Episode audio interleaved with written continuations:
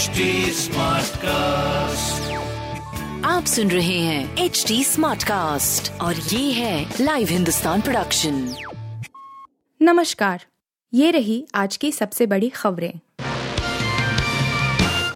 अग्निपथ पर देश के नौ राज्यों में जमकर बवाल बिहार में ट्रेन फूकी। केंद्र सरकार की अग्निपथ योजना के विरोध में गुरुवार को बवाल बढ़ गया।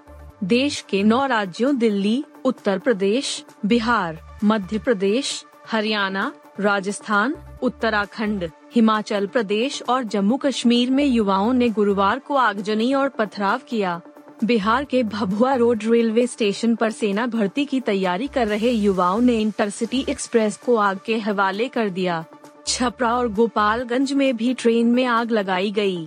आरा रेलवे स्टेशन पर पथराव से भगदड़ मच गई। पूर्वोत्तर रेलवे के अनुसार युवाओं के विरोध के चलते 22 ट्रेनों को रद्द कर दिया गया है। वहीं पाँच ट्रेनों को आधी यात्रा के बीच ही रोक दिया गया है। दिल्ली के अलग अलग हिस्से से आए युवा नांगलोई रेलवे स्टेशन की पटरियों पर लेट गए और रेल मार्ग को बाधित कर दिया।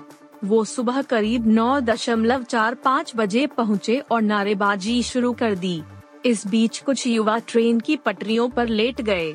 इससे रेल मार्ग बाधित हो गया। हरियाणा के जींद से पुरानी दिल्ली आ रही ट्रेन को स्टेशन पर ही रोकना पड़ा। पुलिस, जीआरपी और अधिकारियों के समझाने के बाद प्रदर्शनकारियों ने बाद में रेलवे ट्रैक खाली कर दिया। विरोध के बावजूद अग्निपथ पर नहीं झुकेगी मोदी सरकार।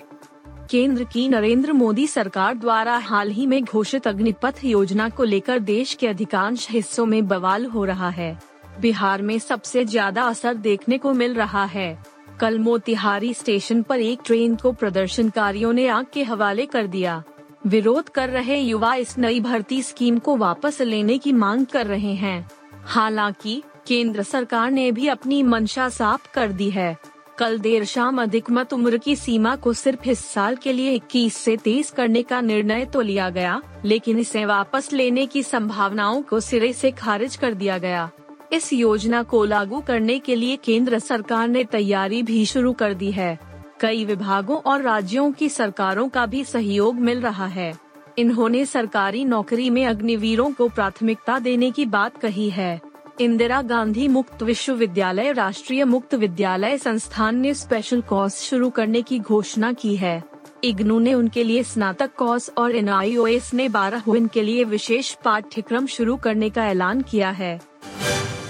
देश के सभी हिस्सों में लू से बड़ी राहत। भीषण गर्मी से जूझ रहे देश के कई हिस्सों को आने वाले सप्ताह में बड़ा आराम मिलने वाला है।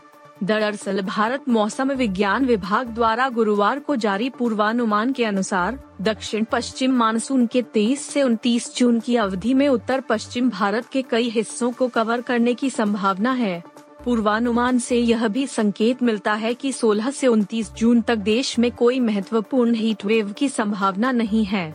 अगले एक सप्ताह में उत्तर पश्चिमी भारत के अधिकतम तापमान में दो से चार डिग्री की गिरावट आने की संभावना है। भारत मौसम विज्ञान विभाग ने बृहस्पतिवार को कहा कि दक्षिण पश्चिम मानसून के मध्य और पूर्वी भारत की ओर बढ़ने तथा एक ताज़ा पश्चिमी विक्षोभ के कारण देश के सभी हिस्सों में लू की स्थिति में नरमी आई है। विभाग का कहना है कि 29 जून तक लू के हालात में नरमी बने रहने का अनुमान है। उत्तर पश्चिमी भारत 2 जून से, जबकि मध्य भारत 10 जून से गर्म और शुष्क पश्चिमी हवाओं के कारण लू की चपेट में था। अक्षर पटेल की हो सकती है छुट्टी। भारत और साउथ अफ्रीका के बीच पाँच टी बीस मैच की सीरीज़ का चौथा मुकाबला आज राजकोट में खेला जाना है। टीम इंडिया ने पिछले मुकाबले में मेहमान टीम को 48 रनों से पटखनी देते हुए सीरीज़ में वापसी की है, मगर टीम इंडिया अभी भी वन टू से पिछड़ रही है। भारत के लिए यह मुकाबला भी करो या मरो जैसा रहने वाला है। अगर टीम राजकोट में हारती है तो वह सीरीज़ गवा देगी। वहीं अगर पंत की टीम जीतती है तो बेंगलोर के एम चिन्ना स्वामी स्टेडियम में सीरीज़ का फाइनल मुकाबला खेला जाएगा। टीम इंडिया ज़रूर चाहेगी कि सीरीज़ का फैसला बेंगलोर में ही हो।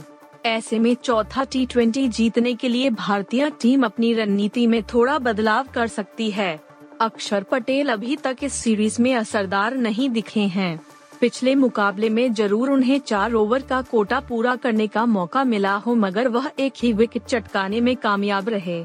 ऐसे में टीम उनकी जगह रवि बिश्नोई या दीपक हुड्डा को टीम में जगह दे सकते हैं। कंगना रनौत की धाकड़ को डिजिटल राइट्स में भी भारी नुकसान कंगना रनौत की फ़िल्म धाकड़ कुछ हफ़्ते रिलीज़ हुई बड़े बजट की धाकड़ एक एक्शन फ़िल्म है फ़िल्म में कंगना रनौत ने एजेंट अग्नि का रोल किया था धाकड़ में कंगना के एक्शन सीन की जमकर तारीफ़ हुई लेकिन फ़िल्म अपनी कहानी से मात खा गई। नतीजा ये रहा कि बॉक्स ऑफ़िस पर पहले दिन ही ढेर हो गई। फ़िल्म का ओपनिंग डे कलेक्शन एक दशमलव दो करोड़ रहा था। शनिवार और रविवार को भी इसके कलेक्शन में बढ़ोतरी नहीं हुई थी। फ़िल्म का लाइफ टाइम कलेक्शन तीन करोड़ के आसपास था।